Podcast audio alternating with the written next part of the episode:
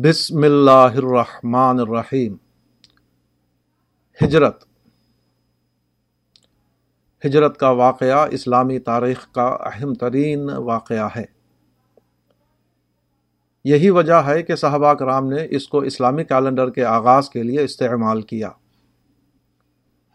مگر اس واقعے کی اصل حقیقت تلسماتی کہانیوں میں گم ہو گئی ہے۔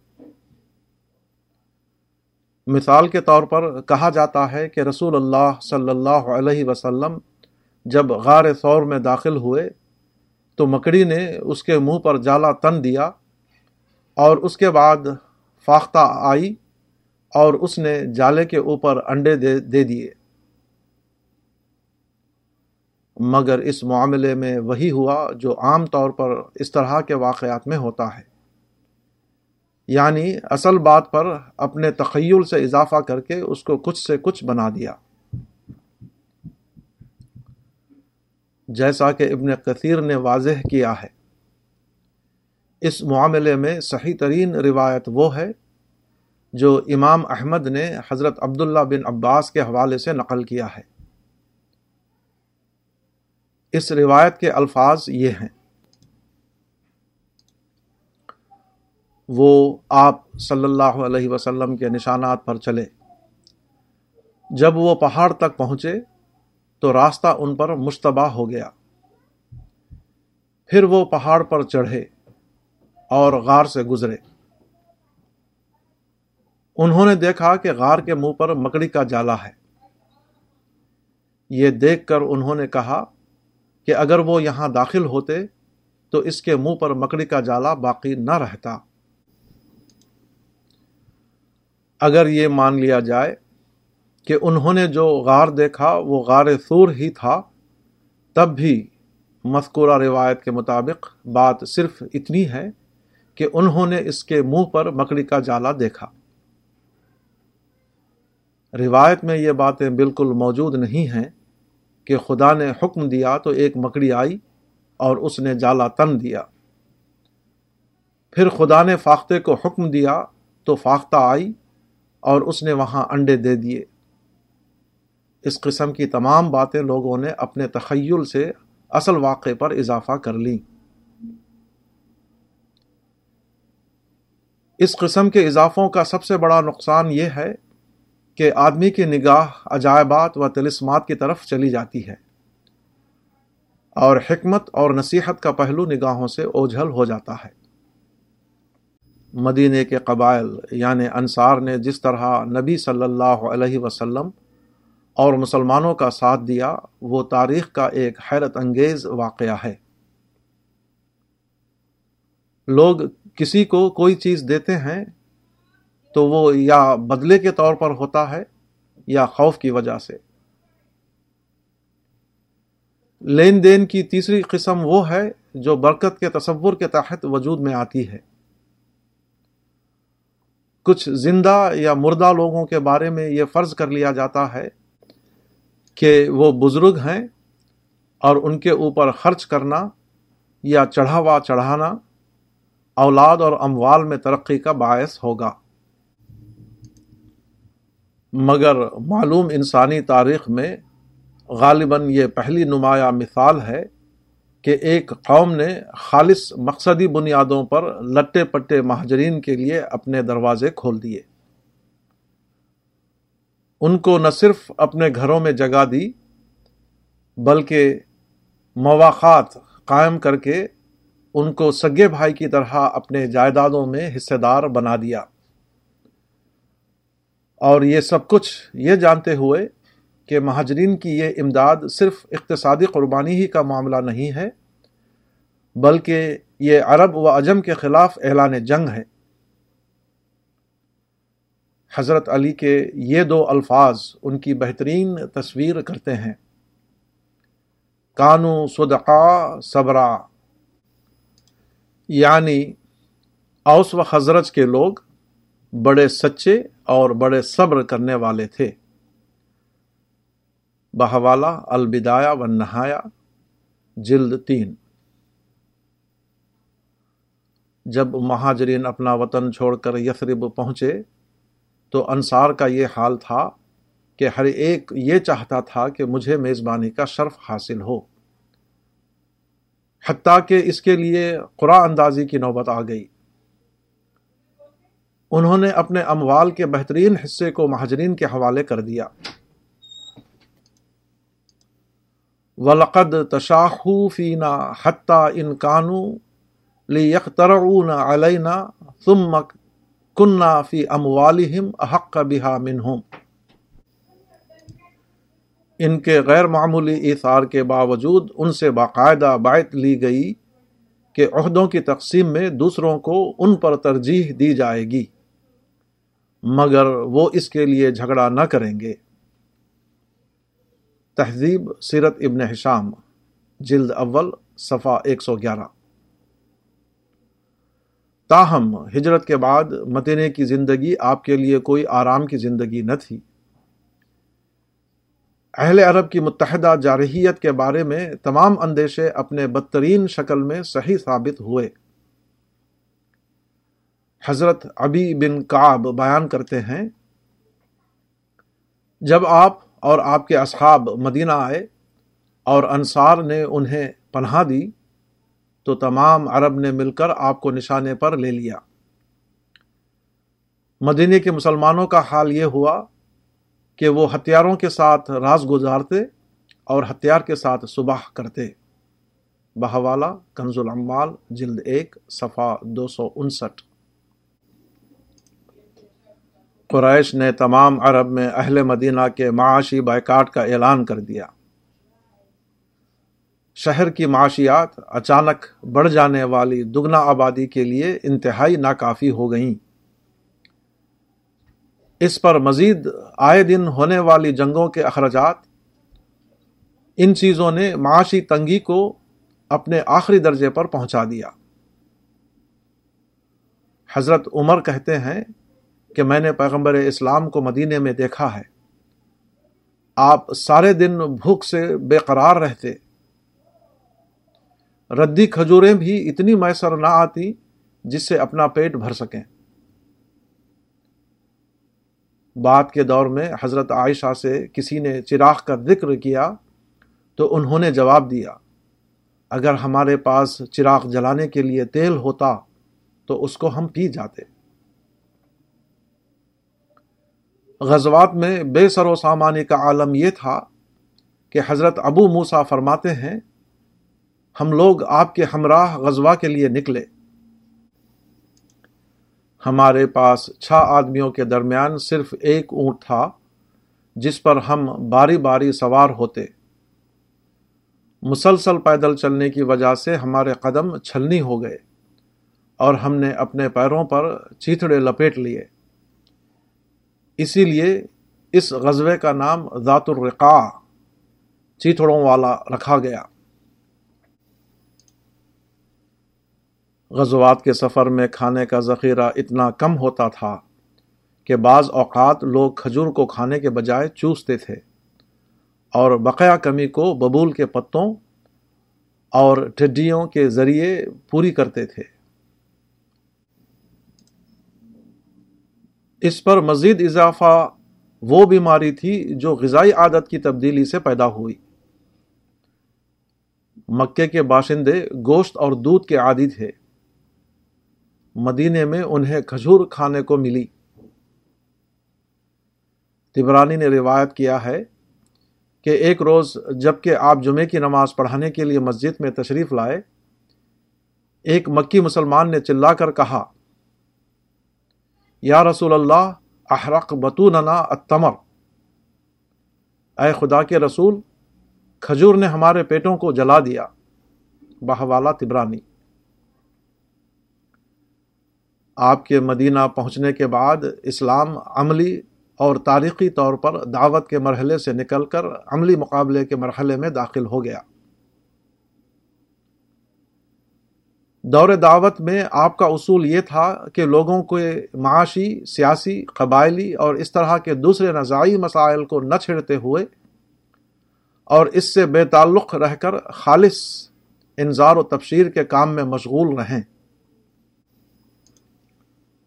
بنی عامر بن ساسا کو آپ نے سوخ عکاز میں اسلام کی دعوت دی تو انہیں یہ بھی یقین دہانی کرائی کہ میں صرف پرامن طور پر اپنا دینی پیغام پہنچاؤں گا۔ اس کے علاوہ تمہارے درمیان کوئی سیاسی، اقتصادی یا قبائلی جھگڑا نہیں کھڑا کروں گا۔ آپ نے ان سے فرمایا، انی رسول اللہ فن عطیتکم تمنعونی حتیٰ ابلغ رسالہ ربی ولم اکرہ و عہد منکم علا شعین میں اللہ کا رسول ہوں، میں تمہارے یہاں آؤں، تو کیا تم میری حفاظت کرو گے؟ تاکہ میں اللہ کے پیغام کو لوگوں تک پہنچا دوں، اور میں تم میں سے کسی کو کسی چیز پر مجبور نہیں کروں گا۔ بہوالا ابو نعیم، دلائل نبوہ صفا ایک سو۔ بیست کے اصل مقصد کی حیثیت سے یہ کام اب بھی بدستور جاری تھا۔ مگر اب اسلام کو ایک اور چیز سے نمٹنا تھا۔ اور وہ ماحول کے پیدا کردہ عملی مسائل تھے۔ اس سلسلے میں آپ نے اپنے سامنے بنیادی اصول یہ رکھا کہ ایسے طریقے اختیار کیے جائیں جن سے لوگوں کے دل اسلام کے لیے نرم ہو جائیں۔ اور لڑائی بھڑائی کے بغیر اسلامی مقاصد تک پہنچنا ممکن ہو سکے۔ یہی وہ بات ہے جس کو آپ نے ان لفظوں میں بیان فرمایا۔ نصرت بالرعب علی مسیرت الشہر۔ ایک مہینے تک کی مسافت کے روب سے میری مدد کی گئی۔ اس طریق عمل کے دو خاص پہلو تھے۔ ایک قوت مرحبہ کا حصول، بہوالا صورت انفال آیت ساٹھ۔ دوسرے تالیف قلب، بہوالا صورت التوبہ آیت ساٹھ۔ تالیف قلب کے تحت آپ نے لوگوں کو اس کثرت سے اموال دیے کہ داد و دہش کی تاریخ میں اس کی کوئی مثال نہیں ملتی۔ صفوان بن امیہ مکے کے بڑے سردار تھے۔ فتح مکہ کے بعد وہ بھاگ کر ایک گھاٹی میں چھپ گئے۔ آپ نے انہیں امان دے کر بلایا۔ حوازن کی فتح کے بعد جب آپ جیرانہ کے مقام پر مال غنیمت کی دیکھ بھال کر رہے تھے، اس وقت صفوان بن امیہ آپ کے ساتھ تھے اور ابھی حالت کفر میں تھے۔ صفوان بن امیہ ایک گھاٹی پر پہنچے جو بکریوں اور اونٹوں سے بھری ہوئی تھی۔ وہ حیرت و استجاب کے ساتھ مسلسل اس کو دیکھتے رہے۔ آپ نے ان کا یہ حال دیکھ کر پوچھا، اے ابو وہب، کیا یہ مال سے بھری ہوئی گھاٹی تم کو پسند ہے؟ صفوان نے کہا ہاں۔ آپ نے فرمایا ہوا لکھ و معافی۔ وہ اور اس میں جو کچھ ہے سب تمہارا ہے۔ صفان نے یہ سن کر کہا، نبی کے سوا کسی کا نفس اتنی بڑی سخاوت نہیں کر سکتا۔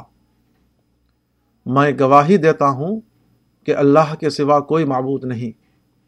اور محمد صلی اللہ علیہ وسلم اس کے بندے اور رسول ہیں۔ اور اسی وقت اسلام قبول کر لیا۔ وہ اسلم مکانی۔ بہوالا کنز العمال، جلد پانچ صفا دو سو چورانو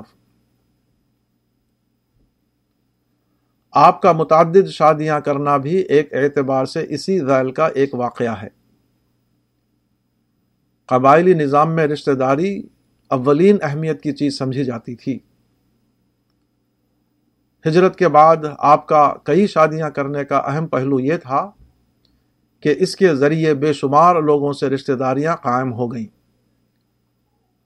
اور ان کے قلوب آپ کے اور آپ کی دعوت کے حق میں نرم پڑ گئے۔ پہلی شادی کے علاوہ جو آپ نے تقریباً دگنی عمر کی بیوہ سے نبوت سے پہلے کی تھی، دوسری شادیاں حقیقتاً ازدواجی تقاضے کے تحت وقوع میں نہیں آئیں۔ بلکہ ان کے ذریعے اہم دعوتی اور سیاسی فائدے حاصل کرنا مقصود تھا۔ معاہدہ خدیبیہ کی روح سے اگلے سال یعنی چھ سو اٹھائیس، آپ دو ہزار مسلمانوں کے ساتھ کعبے کی زیارت کے لیے مکہ گئے۔ اس موقع پر تین روزہ قیام کے دوران آپ نے میمونہ بنت الحارث سے نکاح کیا۔ جو بیوہ ہو گئی تھیں۔ میمونہ کی آٹھ بہنیں تھیں، جن کی شادی مکے کے آٹھ ممتاز گھرانوں میں ہوئی تھی۔ آپ نے میمونہ سے نکاح کر کے آٹھ خاندانوں سے اپنی رشتہ داری قائم کر لی۔ نیز خالد بن ولید میمونہ کے بھتیجے تھے اور انہوں نے ان کو اپنے بچے کی طرح پالا تھا۔ نکاح کے بعد قریش کا سب سے بڑا فوجی سردار آپ کا بیٹا ہو گیا۔ چنانچہ اس کے بعد پھر خالد بن ولید مسلمانوں کے خلاف کسی مورکے میں نہیں نکلے اور جلد ہی مسلمان ہو گئے۔ اس تقریب سے آپ نے مکے والوں کی دعوت ولیمہ کا بھی انتظام کیا تھا۔ مگر مکہ والوں نے کہا کہ معاہدے کے مطابق آپ صرف تین روز مکے میں ٹھہر سکتے ہیں۔ اور یہ مدت پوری ہو چکی ہے، آپ کو فوراً واپس جانا چاہیے۔ اس لیے آپ مکے والوں کو ولیمہ نہ کھلا سکے، جو در حقیقت ان کی تعلیف قلب کے لیے انتہائی اہمیت رکھتا تھا۔ خالد بن الولید اور امرو ابن العاص دونوں ایک ساتھ مسلمان ہوئے تھے۔ جب وہ مدینہ پہنچے تو ان کو دیکھ کر ایک شخص چیخ پڑا۔ ان دو کے بعد مکہ نے اپنی نکیل دے دی۔ خود آتت مکل مقادہ باد حادین بحوالہ اخرج البحقی منطرق الوقدی۔ ام حبیبہ بنت ابو سفیان اور ان کے شوہر عبداللہ بن حبش نے اسلام قبول کر لیا تھا اور دونوں ہجرت کر کے حبش چلے گئے۔ وہاں ان کے شوہر نے نصرانیت اختیار کر لی۔ اس کے بعد جلد ہی ان کا انتقال ہو گیا۔ آپ نے ام حبیبہ سے نکاح کا منصوبہ بنایا۔ اس طرح آپ ابو سفیان کے داماد ہو جاتے تھے، جو بدر میں ابو جہل کے قتل ہو جانے کے بعد مکے کے سب سے بڑے لیڈر تھے۔ اس کے لیے آپ نے غائبانہ نکاح کا انتظام کیا، کیونکہ اندیشہ تھا کہ اگر ام حبیبہ حبش سے مکہ واپس آ گئی تو ان کا باپ آپ سے نکاح نہ ہونے دے گا۔ ام حبیبہ سے آپ کا نکاح غیبانہ طور پر نجاشی یعنی بادشاہ حبش نے پڑھایا۔ اس کے بعد وہ سیدھی مدینہ بھیج دی گئیں۔ تاریخ بتاتی ہے کہ اس کے بعد ابو سفیان کی مخالفت کمزور پڑ گئی۔ یہاں تک کہ فتح مکہ سے ایک دن پہلے انہوں نے اسلام قبول کر لیا۔ اس حکمت کا دوسرا پہلو وہ ہے جس کو قرآن کے الفاظ میں ارحاب کی پالیسی کہہ سکتے ہیں۔ یعنی طاقت کے استعمال کے بجائے طاقت کے مظاہرے کے ذریعے اپنا مقصد حاصل کرنے کی کوشش کرنا۔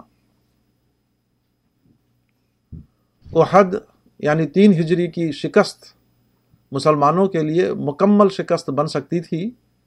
اگر ابو سفیان اپنی فوج کو لے کر واپس نہ ہو جاتا اور اگلے روز دوبارہ حملہ کرتا۔ چنانچہ روحا کے مقام پر پہنچ کر ابو سفیان کو اپنی غلطی کا احساس ہوا۔ اور وہ اپنی فوج کو دوبارہ مدینے کی طرف واپس لوٹانے کا ارادہ کرنے لگا۔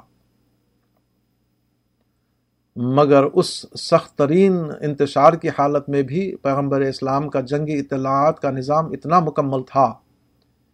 کہ آپ کو فوراً ابو سفیان کے ارادے کی خبر ہو گئی۔ آپ نے اقدام کا فیصلہ کیا۔ آپ نے اپنی زخمی فوج کو منظم کر کے فوراً مکے کی طرف کوچ کر دیا۔ اور ہمراہ الاسد تک پہنچ گئے، جو مدینے سے آٹھ میل کے فاصلے پر واقع تھا۔ آپ کا یہ سفر پورے اعلان و اظہار کے ساتھ تھا۔ جبکہ عام طور پر آپ نہایت خاموشی کے ساتھ کوچ کیا کرتے تھے۔ ابو سفیان کو خبر ہوئی تو اس نے سمجھا کہ آپ کو مزید کمک آ گئی ہے۔ وہ واپسی کا ارادہ ترک کر کے مکے کی طرف روانہ ہو گیا۔ جب آپ کو اطمینان ہو گیا کہ ابو سفیان کی فوج واپس ہو چکی ہے تو آپ مدینہ لوٹ آئے۔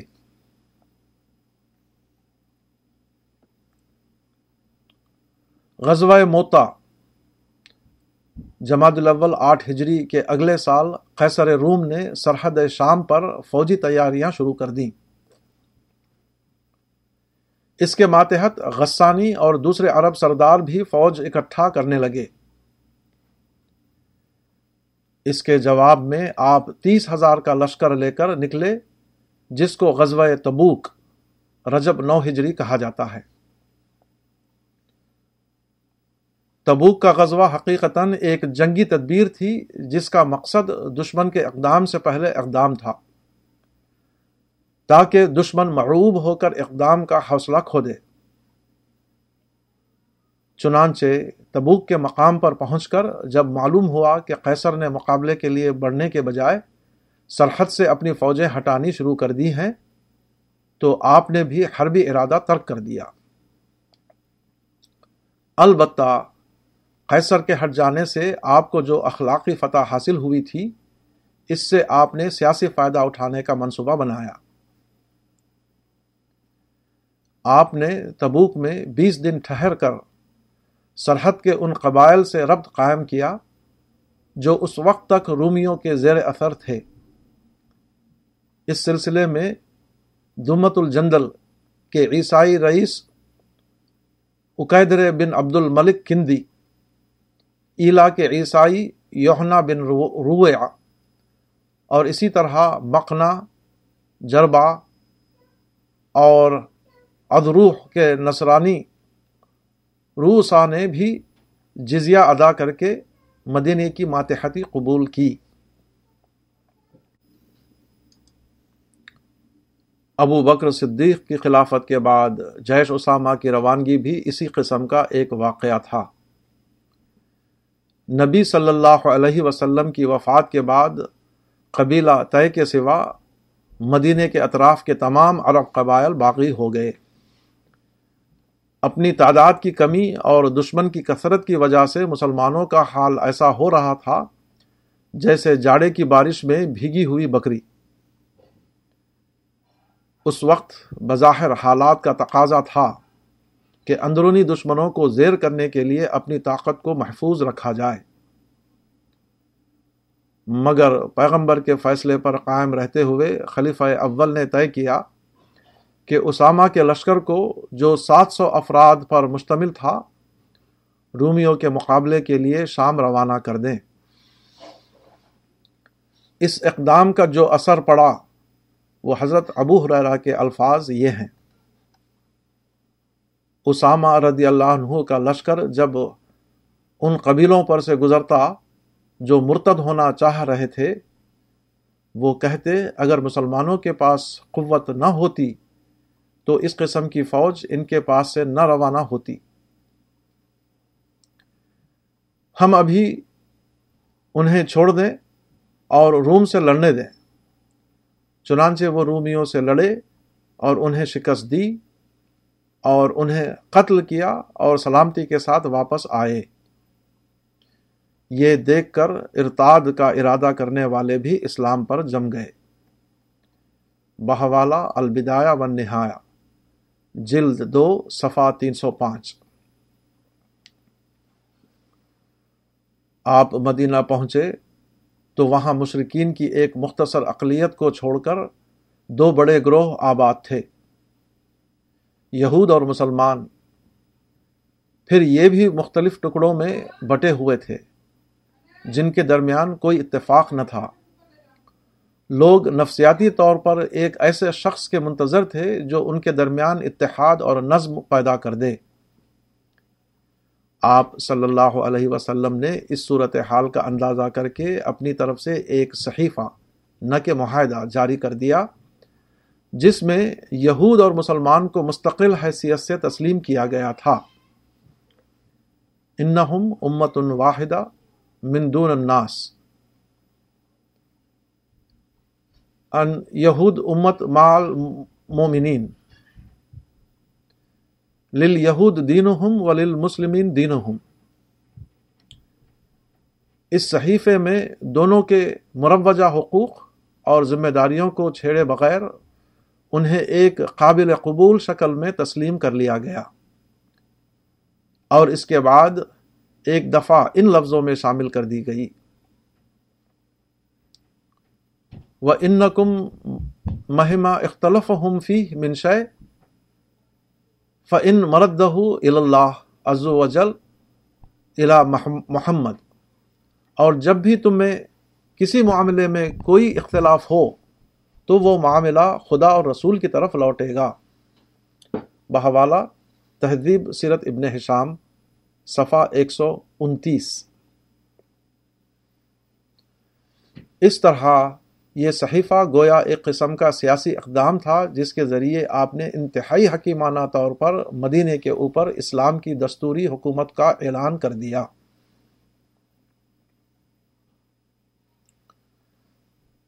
آپ کے مدینہ پہنچنے کے بعد قریش کا غصہ کم ہونے کے بجائے اور بڑھ گیا۔ کیونکہ وہ دیکھ رہے تھے کہ سارے مسلمانوں نے سمٹ کر ایک مقام پر اپنا مضبوط مرکز بنا لیا ہے۔ ہجرت کے دوسرے ہی سال آپ کے سامنے یہ نازک صورت حال آئی کہ یا تو آگے بڑھ کر قریش کے لشکر کا مقابلہ کریں یا اس کو موقع دیں کہ وہ مدینے میں گھس آئے۔ اور اسلام کے بنتے ہوئے آشیانے کو منتشر کر دے۔ اگرچہ قریش کے لشکر کی تعداد ساڑھے نو سو اور مسلمانوں میں قابل جنگ افراد کی تعداد صرف تین سو تیرہ تھی۔ مگر آپ نے اپنے پیغمبرانہ تدبر سے یہ سمجھا کہ اہل شرک اپنی کثرت کے باوجود صرف نفرت اور حسد کا منفی سرمایہ اپنے ساتھ رکھتے ہیں۔ اس کے برعکس، مسلمانوں کے پاس ایمان و یقین کا مثبت خزانہ ہے، جو اول الذکر سے بدرجہ زیادہ طاقتور ہے۔ اس کے علاوہ عرب اپنے جاہلی نخود کے تحت اکیلے اکیلے لڑتے تھے، تاکہ ہر شخص اپنا منفرد کمال دکھائے اور بہادر مشہور ہو۔ مسلمان اللہ پر ایمان لا کر اپنے اندر یہ کمزوری ختم کر چکے تھے۔ آپ نے انہیں عرب تاریخ میں پہلی بار مورچہ بندی کی تلقین کی۔ آپ نے انہیں سکھایا کہ ذاتی کمال دکھانے کا شوق نہ کرو، بلکہ دستہ بنا کر لڑو۔ قریش کی انفرادی طاقت کو اپنی اجتماعی طاقت سے شکست دو۔ بحوالہ صورت الصف آیت چار۔ ایمان اور مورچہ بندی کی طاقت سے وہ عظیم الشان واقعہ وجود میں آیا، جس کو اسلام کی تاریخ میں بدر کی فتح کہتے ہیں۔ فتح اسلام۔ بدر کی شکست نے دوبارہ قریش کو بھڑکایا اور مختصر سی مدت میں ان سے کئی مورکے پیش آئے۔ جن میں عہد تین ہجری اور احزاب پانچ ہجری خاص طور پر قابل ذکر ہیں۔ ان غزوات میں مسلمانوں کو شدید ترین مصائب پیش آئے۔ غزوہ خندق میں آٹھ سو آدمی تھے، مگر سردی اور بھوک اور تکان کا عالم یہ تھا کہ جب آپ نے دشمن کی جاسوسی کے لیے ایک شخص کو بھیجنا چاہا، تو تین بار آواز دینے کے بعد بھی کوئی نہ اٹھا۔ یہاں تک کہ آپ حضرت حذیفہ کے پاس آئے اور نام لے کر ان کو بلایا اور ان کو اس کام پر متعین کیا۔ دوسری طرف مدینے کے یہود ایک مستقل اندرونی مسئلہ بنے ہوئے تھے۔ قریش سے مل کر دونوں کے درمیان اسلام کے خلاف سازشیں جاری رہتی تھیں۔ خندق کے بیس روزہ محاصرے کے بعد، جب ایک شدید آندھی سے مجبور ہو کر قریش کی فوج مکہ واپس ہوئی تو آپ نے اس موقع کو مدینہ کے اندرونی یہودیوں سے نمٹنے کے لیے موضوع ترین سمجھا، جس میں ان یہودیوں کی سازش اور بغاوت برہنہ ہو کر سامنے آ چکی تھی۔ آپ صلی اللہ علیہ وسلم نے مدینہ کے قبائل بنو نظیر بنو قینقاہ، بنو قریضہ کو خندق سے لوٹتے ہی فوراً گھیر لیا۔ اور ان پر خود ان کی کتاب تورات کے قانون کو جاری کر کے ان کے مسئلے کو ہمیشہ کے لیے ختم کر دیا۔ اب مسئلہ خیبر کا تھا۔ ہجرت کے چھٹے سال یہ صورت حال تھی کہ درمیان میں مدینہ کا دارالسلام تھا اور جنوب میں چار سو کلو میٹر کے فاصلے پر مکے کے قریش تھے اور شمال میں دو سو کلو میٹر کے فاصلے پر خیبر کے یہودی۔ قریش اور یہودی اسلام دشمنی میں متفق رائے ہونے کے باوجود اکیلے اکیلے اتنے طاقتور نہ تھے کہ تنہا اسلام کو ختم کرنے کا حوصلہ کر سکیں اسی لیے ان کے درمیان مشترکہ جنگی اقدام کی سازشیں چل رہی تھیں۔ دوسری طرف مسلمان بھی اس پوزیشن میں نہ تھے کہ بیک وقت اپنے دونوں دشمنوں کا مقابلہ کر سکیں۔ ان حالات میں آپ نے ربانی تدبر کے تحت دی قدا چھ ہجری میں اپنے ڈیڑھ ہزار اصحاب کے ساتھ مکے کی طرف کوچ کر دیا اور اعلان فرمایا کہ ہم کسی کے خلاف جنگ کے لیے نہیں جا رہے ہیں، بلکہ عمرہ کرنے کے لیے جا رہے ہیں۔ قربانی کے جانوروں کا قافلہ بھی آپ نے اپنے ساتھ لے لیا۔ حتیٰ کہ زمانہ جاہلیت کی رسم کے مطابق اونٹوں کو قربانی کا نشانہ یعنی قلاوہ بھی پہنانے کا حکم دیا تاکہ مکہ والوں کو بخوبی معلوم ہو جائے کہ آپ زیارت کعبہ اور قربانی ہی کے لیے آئے ہیں۔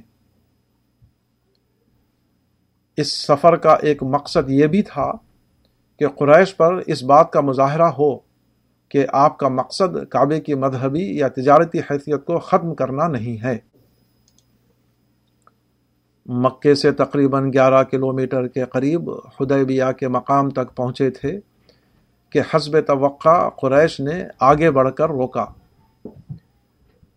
آپ نے جھگڑے سے بچتے ہوئے وہیں پڑاؤ ڈال دیا اور قریش کو پیغام بھیجا کہ ہمارے اور تمہارے درمیان صلح کا معاہدہ ہو جائے۔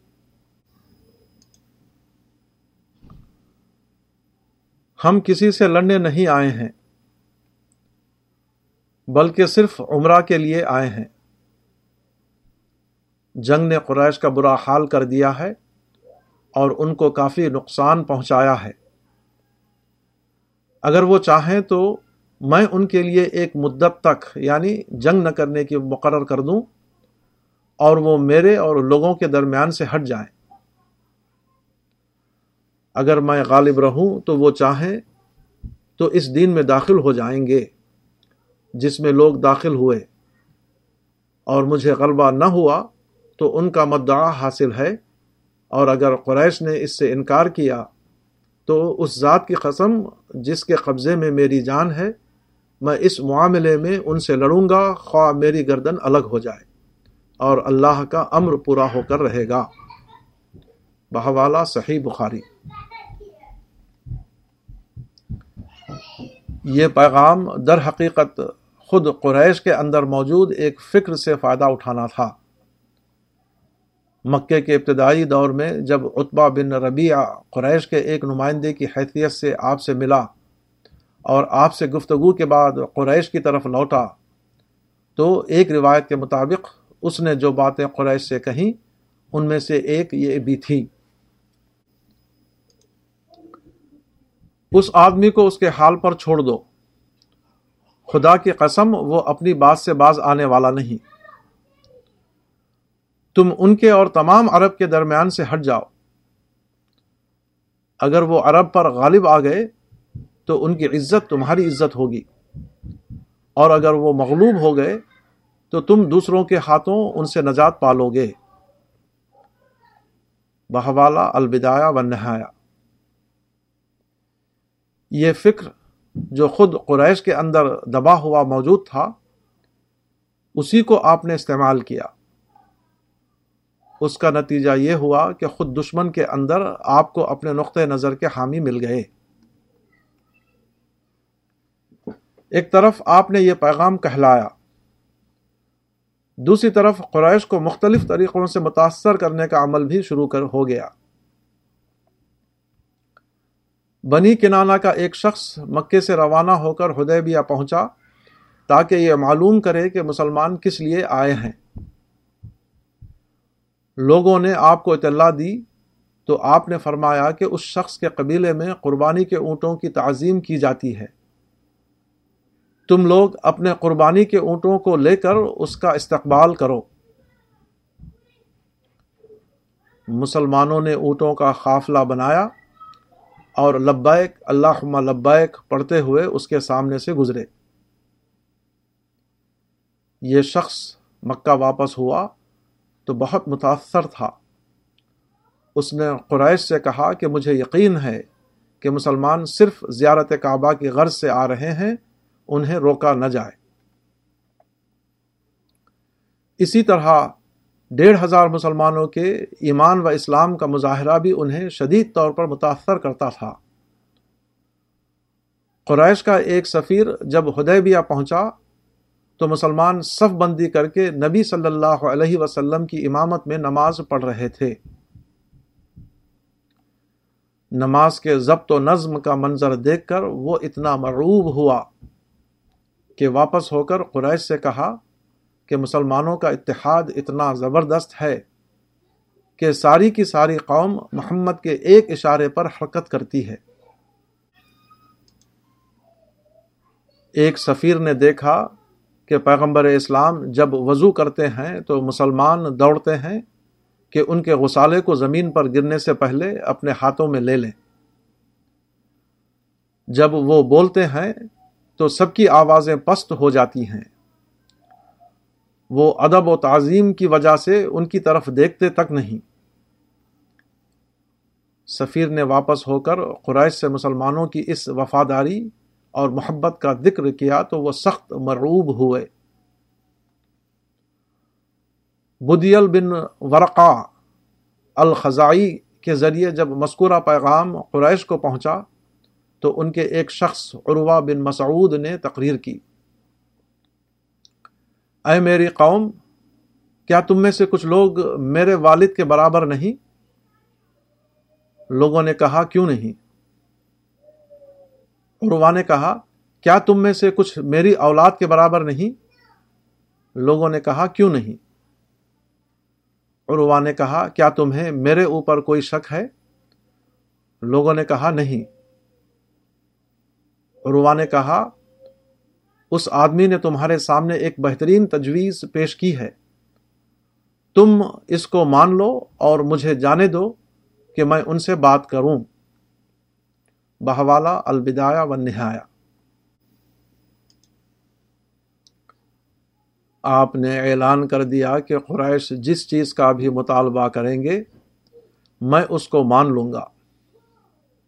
ولدی نفسی بھی ید ہی عیسا لو فی قطع یادمون فیحا حرمات اللہ اللہ آتم ایوہا تاہم، نا جنگ معاہدہ لکھا جانے لگا تو انہوں نے طرح طرح سے حمیت جاہلیت کا مظاہرہ کیا۔ معاہدے کے مسودے سے محمد رسول اللہ کو مٹا کر محمد بن عبداللہ لکھوایا۔ بسم اللہ الرحمن الرحیم کے بجائے بسم اللہ لکھنے پر اصرار کیا۔ یہ دفعہ بڑھائی کہ قریش کا کوئی آدمی مسلمانوں کے ہاتھ لگے تو وہ اس کو واپس کرنے کے پابند ہوں گے۔ اس کے برعکس کوئی مسلمان قریش کے ہاتھ لگ جائے تو وہ اس کو واپس نہیں کریں گے۔ اس کی اجازت نہ دی کہ مسلمان اس سال مکہ جا کر عمرہ کریں۔ سارے صحابہ کے لیے یہ شرطیں انتہائی گراں ہو رہی تھیں۔ حتیٰ کہ ایک موقع پر جب عروہ بن مسعود نے کہا، اے محمد،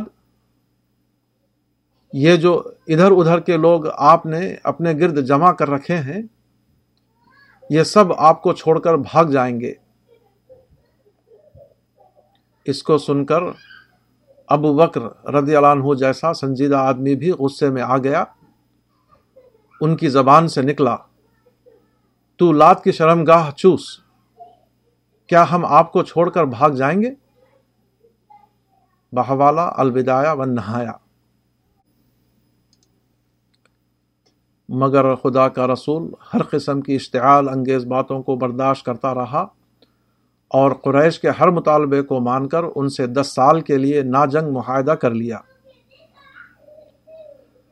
اب قریش پابند ہو گئے کہ وہ دس برس تک بال واسطہ یا براہ راست کسی ایسی جنگ میں حصہ نہ لیں جو مسلمانوں کے خلاف ہو۔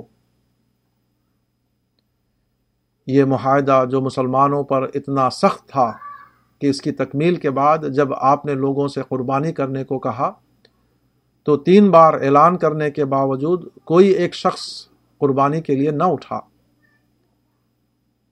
اس کے بعد اٹھے بھی تو غم کا یہ حال تھا کہ قربانی کے بعد سر موڑنے لگے تو ایسا معلوم ہوتا تھا کہ ایک دوسرے کو کاٹ ڈالیں گے۔ وجا آباد ہم یہ لبادہ حتیٰ کاد آباد ہم یکت البادہ غما۔ مگر دب کر کیے جانے والے اس معاہدے کے اتنے عظیم الشان فائدے ہوئے جن کا شمار نہیں کیا جا سکتا۔ صلاح حدیبیہ کے وقت مسلمانوں کے دو طاقتور حریف تھے۔ ایک خیبر کے یہودی، دوسرے مکہ کے قریش۔ مسلمان ابھی اتنے طاقتور نہ ہوئے تھے کہ بیک وقت دونوں سے نبٹ سکیں۔ ایک پر حملہ کرنا گویا دوسرے کو موقع دینا تھا کہ وہ پیچھے سے آ کر مدینے میں گھس جائے اور مسلمانوں کے مرکز کو برباد کر دے۔ آپ نے یہ کیا کہ قریش مکہ کے سارے مطالبات منظور کر کے ان کو دس سال تک کے نا جنگ معاہدے پر راضی کر لیا۔ اور اس طرح انہیں بطن مکہ میں روک دیا۔ بہوالا سور فتح آیت چوبیس۔ اس کے بعد مدینہ واپس آ کر پہلی فرصت میں خیبر پر حملہ کر کے یہودی مسئلے کا ہمیشہ کے لیے خاتمہ کر دیا۔ پہلا واقعہ دی قدا چھ ہجری میں ہوا اور دوسرا محرم سات ہجری میں۔ خیبر میں یہودیوں کے آٹھ پتھر کے قلعے تھے، جن میں بیس ہزار جنگجو ایسے ہتھیاروں کے ساتھ جمع ہوئے تھے، جن سے اسلامی فوج بالکل خالی تھی۔ ان قلعوں کے استحکام کے لیے وہی طریقہ اختیار کیا گیا تھا، جس کو سترہ سو عیسوی میں فرانس کے فوجی انجینئر مارشل وابان نے اختیار کر کے شہرت پائی۔ اس مضبوط اور مسلح شہر کو کس طرح فتح کیا گیا؟ یہ بذات خود ایک طویل داستان ہے۔ اس موقع پر جو حیرت انگیز جنگی حکمت عملی اختیار کی گئی، اس کا اندازہ کرنے کے لیے یہ واقعہ کافی ہے کہ قلعوں کا پھاٹک توڑنے کے لیے یہ کیا گیا کہ بھاری درخت کا تنا لے کر پچاس آدمی دوڑتے تھے اور اس کو تیزی سے قلعے کے پھاٹک پر مارتے تھے۔ چند بار ایسا کرنے سے قلعے کا دروازہ ٹوٹ جاتا تھا۔ اور اس کے بعد تیروں اور منجنیقوں کے طوفان میں مسلمان قلعے کے اندر گھس جاتے۔ اس طرح چار قلعے مسخر ہوئے تھے کہ بقیا نے مرعوب ہو کر خود سے اپنے دروازے کھول دیے اور اپنے کو اسلامی فوج کے سپرد کیا۔ خیبر کی تسخیر کے بعد اب قریش مکہ کا مسئلہ تھا۔ آپ کی فراست ربانی نے بتایا کہ اس کی بہترین صورت یہ ہے کہ دشمن کو موقع دیا جائے کہ وہ کوئی غلطی کرے تاکہ آپ کے لیے مداخلت جائز ہو جائے۔ آپ جانتے تھے کہ قریش کو جس چیز نے اسلام کے خلاف برنگیختہ کر رکھا تھا وہ بغض، حسد اقتدار پرستی اور گھمن کے سوا کچھ نہیں ہے۔ اور جو لوگ اس قسم کی نفسیات کے تحت کسی چیز کی مخالفت کریں، وہ اپنے آپ کو غیر منطقی اور غیر اخلاقی کارروائیوں سے باز نہیں رکھ سکتے۔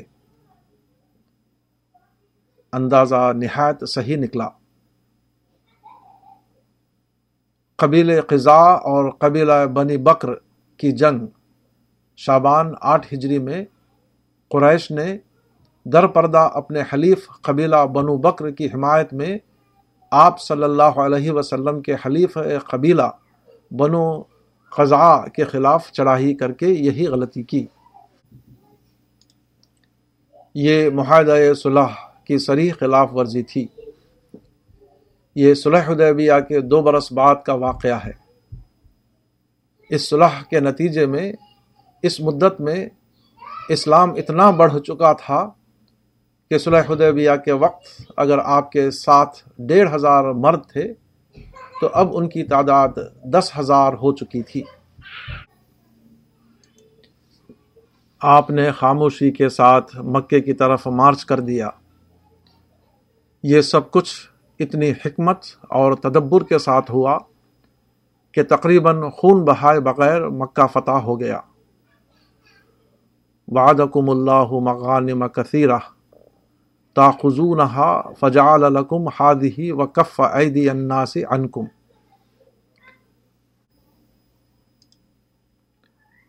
اور اللہ نے تم سے بہت سی غنیمتوں کا وعدہ کیا ہے جن کو تم لوگے۔ پس یہ اس نے تم کو فوری طور پر دے دیا اور لوگوں کے ہاتھ تم سے روک دیے۔ بحوالہ صورت الفتح، آیت بیس۔ معاہدے کے وقت صورت حال یہ تھی کہ تقریباً بیس برس کی مسلسل تبلیغی جد و جہد کے ذریعے اسلام کی آواز سارے عرب میں پھیل چکی تھی۔ ہر قبیلے میں بے شمار ایسے لوگ وجود میں آ چکے تھے جن کے دلوں میں اسلام کی صداقت نے اپنی جگہ بنا لی تھی۔ مگر اس وقت کے عرب میں قریش کو قیادت کا مقام حاصل تھا۔ لوگ قریش کے ڈر سے اپنے اسلام کا اعلان نہیں کرتے تھے۔ وہ سمجھتے تھے کہ اسلام کا اعلان کرنا قریش سے جنگ چھیڑنے کے ہم مانی ہے۔ معاہدہ حدیبیہ کے بعد جب لوگوں کو معلوم ہوا کہ قریش اور مسلمانوں کے درمیان دس سال کا ناجنگ معاہدہ ہو گیا ہے، تو یہ خطرہ دور ہو گیا اور لوگ اس طرح اسلام قبول کرنے لگے۔ جیسے ٹریفک پوسٹ پر بند سڑک کھلنے کے بعد اچانک سواریاں ٹوٹ پڑتی ہیں۔ ابن شہاب زہری اور دوسروں نے کہا ہے کہ اللہ نے صلح حدیبیہ کے ذریعے مسلمانوں کو جو فتوحات دیں، وہ کسی بھی دوسرے غزوے سے زیادہ تھیں۔ نبی صلی اللہ علیہ وسلم فتح کے سال مکے میں دس ہزار افراد کے ساتھ داخل ہوئے، جبکہ اس سے پہلے ان کی تعداد تین ہزار سے زیادہ نہیں تھی۔ اس کی وجہ یہ ہے کہ جب قریش نے جنگجوئی بند کر دی، تو عربوں کو اسلام میں داخل ہونے کے لیے کوئی رکاوٹ نہ رہی۔ کیونکہ اب قریش کے غصہ اور مقابلے کا خطرہ نہیں تھا۔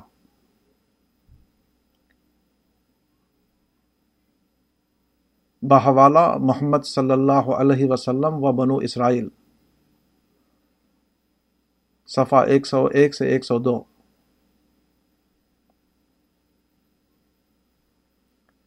بخاری نے حضرت برا سے روایت کیا ہے۔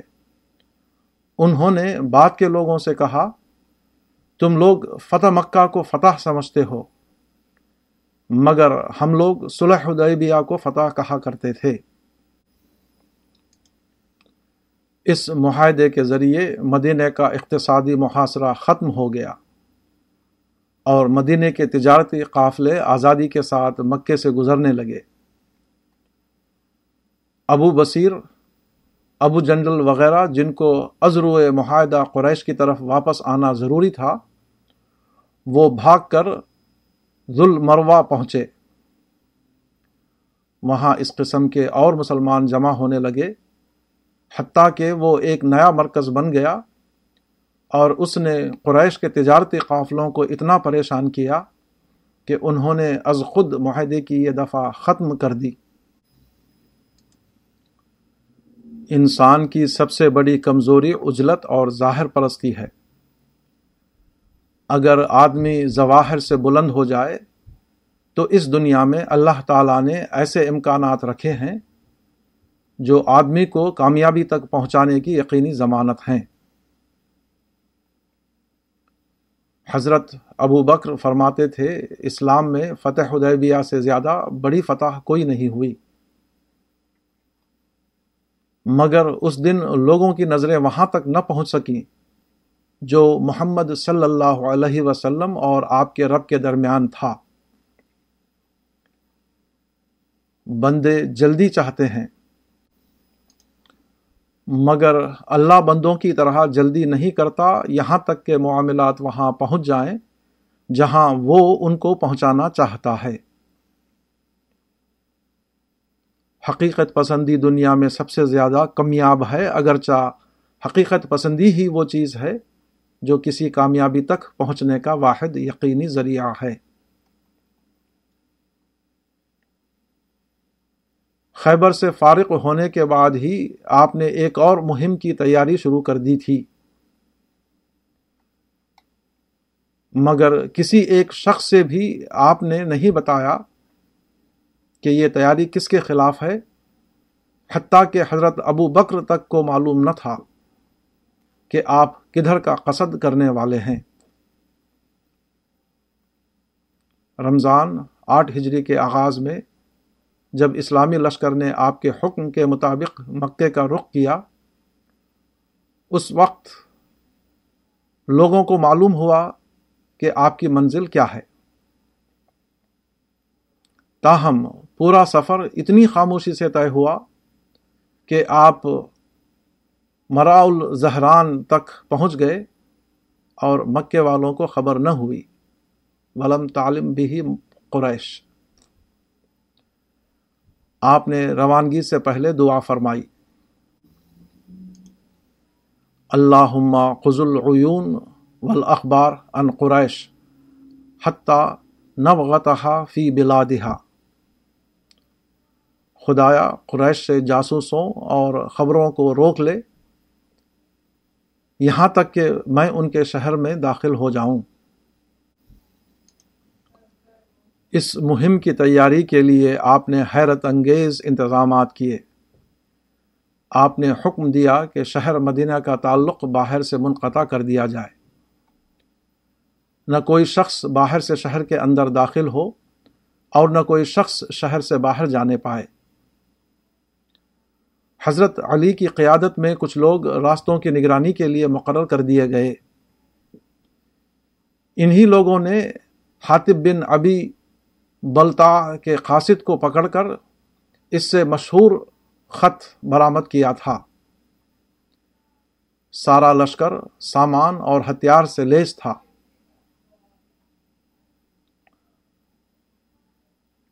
بہوالا تبرانی ان ابن عباس۔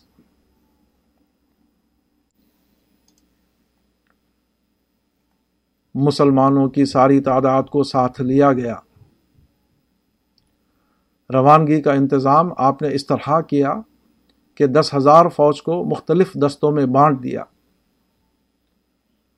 ہر دستے کا ایک سردار تھا جو جھنڈا لے کر آگے چلتا۔ اور اس کے پیچھے چند سو کا دستہ قطار در قطار مارچ کرتا۔ اپنے چچا حضرت عباس سے آپ نے کہا کہ ابو سفیان کو فوجوں کے مارچ کا منظر دکھائیے۔ آپ نے حضرت عباس سے فرمایا، ابو سفیان کو پہاڑ کے پاس گزر گاہ پر روکے رہیے تاکہ اللہ کا لشکر ان کے سامنے سے گزرے اور وہ اس کو دیکھیں۔ بہوالا، تہذیب، سیرت ابن حشام جلدو صفا اکسٹھ۔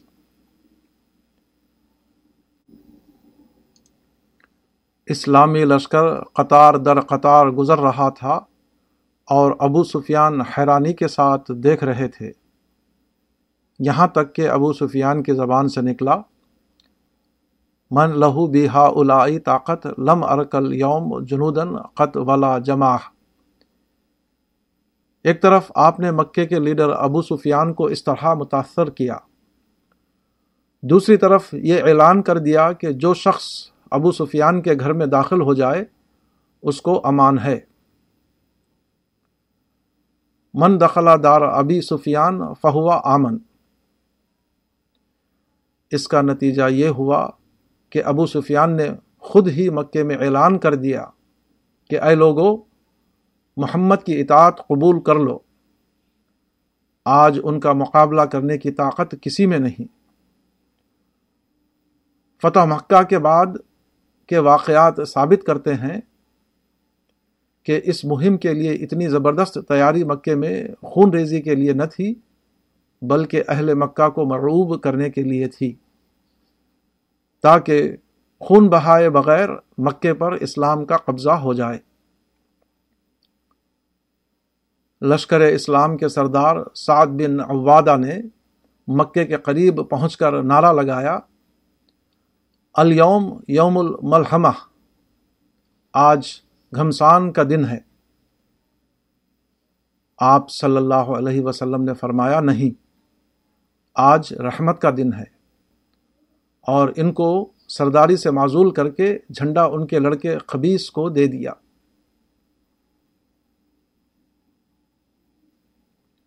فتح مکہ کے بعد بھی اگرچہ کچھ لڑائیاں ہوئیں اور مجموعی طور پر آپ کے غزوات چھوٹے بڑے کی تعداد اسی تک پہنچتی ہے۔ تاہم، مکے کا فتح ہونا ملک کے دارالسلطنت کا قبضے میں آنا تھا۔